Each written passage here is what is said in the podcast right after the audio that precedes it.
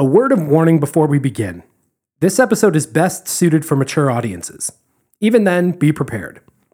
Probably not an episode to listen to with your kids. It contains graphic scenes and might ruin your day, might ruin your night. But it's too fantastic not to tell, too unreal to be real. One of those stories that starts with a few sentences on a random website which you can't believe is true. And then you dig deeper and get the fine folks at the AADL to dig deeper, and you realize the facts were skewed, but the tale was real, and much, much worse. I'm not being dramatic. If I didn't think this story was one of the most unique Ann Arbor stories we're going to tell, we would have skipped it. But it is unique, and it is messed up, and now you've been warned. If you have any hesitations, skip this one. Save your day. We'll see you next time. Now, for the rest of you, cue the music. This is Ann Arbor Stories. I'm Rich Retyi. The two girls were peculiar, even for Ann Arbor in 1971. They looked to be college age, had a hippie vibe to them. Nothing outwardly weird, but something definitely strange.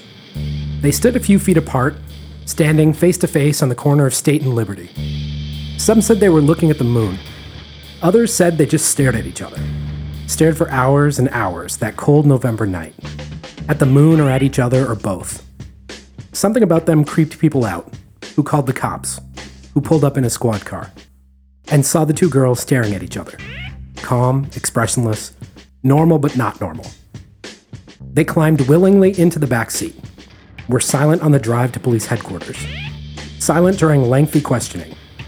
They had identification 20 year old Anita McQueen from Livonia and 26 year old Rael Weinstein from Skokie, Illinois. They didn't appear to have any business in Ann Arbor, they seemed like a pair of typical hippie drifters. They weren't under the influence of drugs. They weren't drunk. They just didn't say a word. Didn't say why they were in town, what they were doing on that street corner, where they were staying. Something about them was peculiar, even for Ann Arbor. They creeped the officers out. So much so that a call was made to the city attorney and county prosecutor and a request made to commit the pair to a mental institution for 48 hours of observation. The request was denied. The women appeared neither homicidal nor suicidal. The police were forced to let them go. That was the rule. The girls were dropped off at the same street corner where they were picked up. The patrol car drove away. The girls wandered the streets, somehow ending up in an apartment at 517 South Division, the home of three Michigan co-eds. No one's sure why the students let them in. Maybe it was cold, maybe they were being kind, but they let them in. Allowed the strange girls to stay the night, but just one night. Then they were gone, out the door, no more free ride. But the next day came, and the co-eds didn't have the guts to tell the pair to leave. They too sensed something off. Something peculiar, even for Ann Arbor. Rather than kick the two girls out of the apartment, they themselves left. The co-ed stayed the night with friends in the building next door and didn't return that night. Left the two girls alone to stare at the moon, or each other, or do something far worse. This isn't a happy story. There's no fun twist or witty little trivia nugget to share with your friends, family, or loved ones later tonight. You should probably stop listening right here. This is where it goes really bad. Around 4:30 a.m., early Wednesday morning, all alone, Anita McQueen and Rael Weinstein found a few rolls of white wrapping paper. They went into the kitchen, wrapped themselves in the paper head to toe, sat cross legged on the cold linoleum, then set themselves on fire. No gasoline, no accelerant, only paper and clothing and skin and hair and flesh. The fire must have taken a little while to catch, to pass from the paper to their clothes, to build from a small flame to a pair of personal infernos that would burn more than 30% of Rael's body and 20% of Anita's. It must have been slow. It must have been excruciating. The police got a call at 4:40 reporting a fire at the apartment, presumably from the co-eds next door. They saw flames, heard women screaming, smelled burning hair.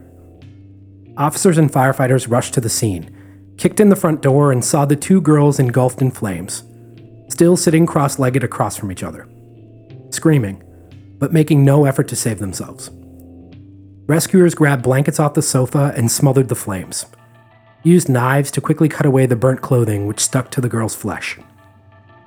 They were strapped onto stretchers and hurried to the ambulance outside. Loaded in side by side. One of the girls, they were too badly burned for paramedics to know which one, reached out and touched her friend's hand. It's lovely to die together, she whispered. The ambulance arrived at the University of Michigan Hospital, and the girls were rushed to the burn unit. We wanted to die together, one of them said, while the nurses and doctors worked to save their lives. Police and fire officials found no evidence of drug use. The girls weren't drunk. No motivation other than death. The girls remained in critical condition for a month, spending Thanksgiving in their hospital beds. They didn't say much, at least nothing recorded. It's unlikely the girls saw each other. With Christmas approaching, Rael's condition worsened. Her kidneys failed and her blood went bad. On December 19th, she died in her sleep. Anita remained in critical condition. There's no record of her state of mind, nor her thoughts on her dead friend.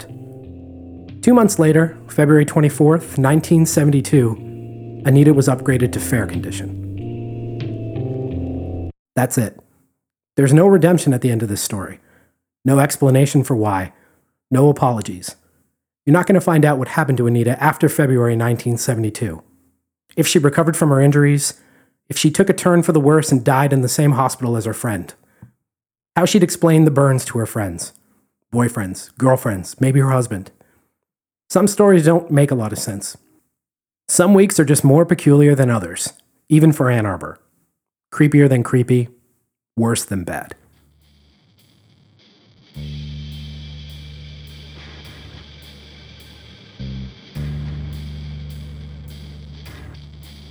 Thanks once again to everyone at the Ann Arbor District Library, and in particular Debbie Gallagher, who investigated this tale, tracked down all the resources, and helped us sort fact from fiction.